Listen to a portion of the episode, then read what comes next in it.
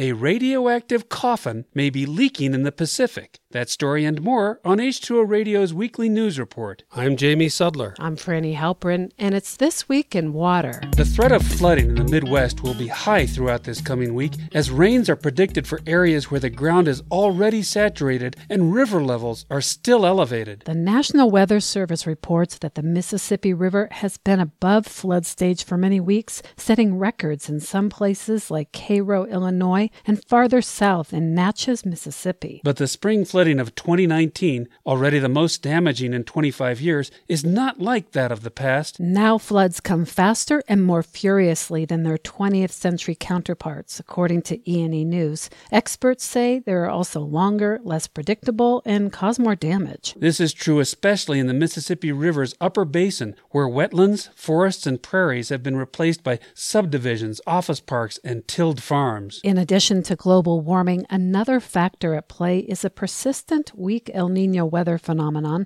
that, according to NOAA, could last through the summer, meaning warmer, wetter conditions in the U.S. Experts say that while the connection between climate change and sea level rise has been studied, its effects on river flooding less so.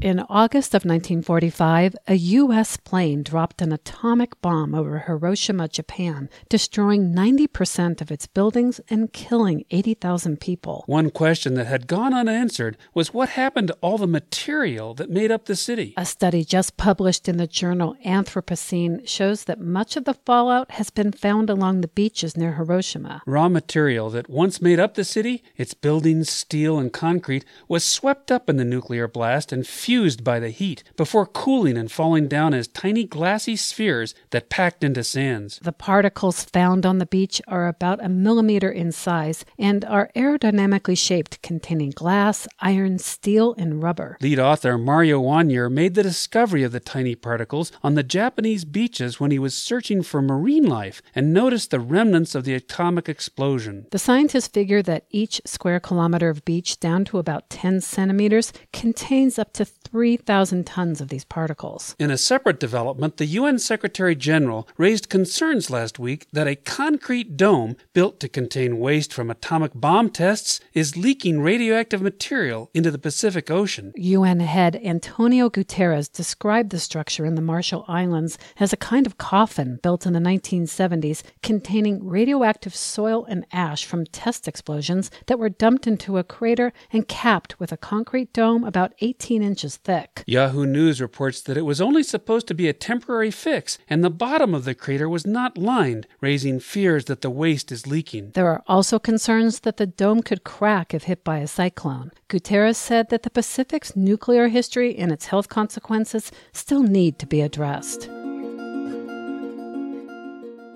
Plastic pollution in the oceans may have an effect on the air we breathe. We've known about the effects of plastics on marine life like turtles and whales, but little has been known about its effects on bacteria at the bottom of the food chain. A new laboratory study shows that exposure to chemicals leaching from plastics interferes with the growth and oxygen production of Prochlorococcus, the ocean's most abundant bacteria that uses photosynthesis and produces 10% of the oxygen we breathe. The tiny organism organisms are critical to the marine food web and contribute to carbon cycling, according to Lisa Moore, one of the co authors of the study published in Communications Biology. The researchers note in a release from Macquarie University in Australia that plastic pollution is estimated to cause more than $13 billion in economic damage to marine ecosystems each year. As summer heats up, many of us will take a dip in a pool after working in the yard or exercising. But the Water Quality and Health Council is warning that jumping in without first showering affects the chemistry of a pool's water, making it less effective in fighting germs. Dirt, sweat, and personal care products like deodorants or makeup react with chlorine, reducing its ability to keep the water safe. The council released a survey last week showing that more than half of Americans say they use the pool as a substitute for showering, and almost the same percentage say they never shower before swimming. Four in ten people said that they had urinated in pools as adults, which also makes pool chemicals less effective. The council notes that rinsing off for just one minute before going in the pool removes most of the dirt, sweat, and anything else from a person's body. And finally, the Chicago River, like many in the U.S., has problems with trash floating in the water. It's unsightly and harmful to wildlife.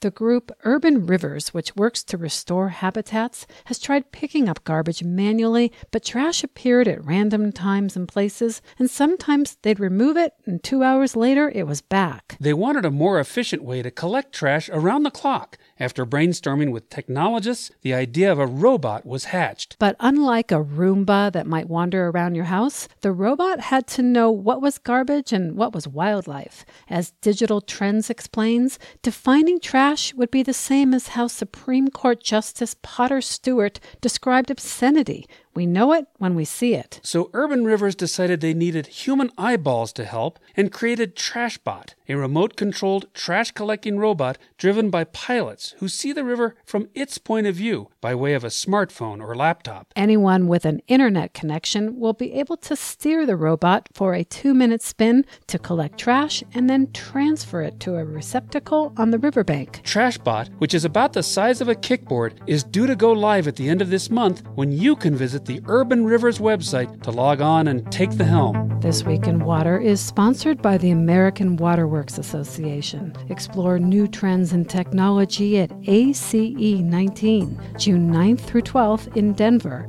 Learn more at awwace.org.